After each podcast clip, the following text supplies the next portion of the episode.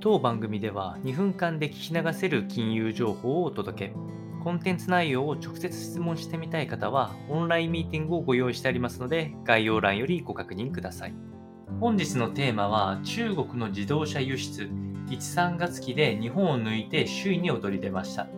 ロシア向けが急増というような話が入ってきておりますので、えお伝えをいたしますと、中国は第1四半期1、3月期に自動車107万台を輸出し、え長年首位の座にあった日本を抜いて世界トップに浮上しました。え特にロシア向けの急増が全体を押し上げておりまして、えそれがコンサルティング会社アリックスパートナーズが26日に明らかにしております。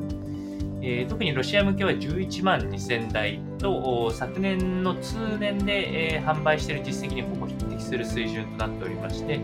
えー、西側諸国のメーカーはウクライナ侵攻への対応としてロシア向け輸出をほぼ停止したことも相まって、え中国が大きなサポート要因となっております。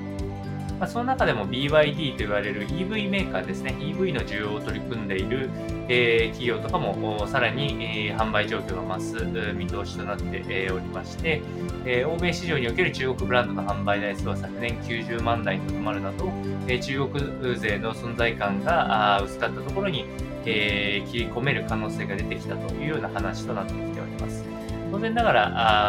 あ EV での販売状況が良くなってくると、この BYD とかの販売状況が増すと見込んでおりまして、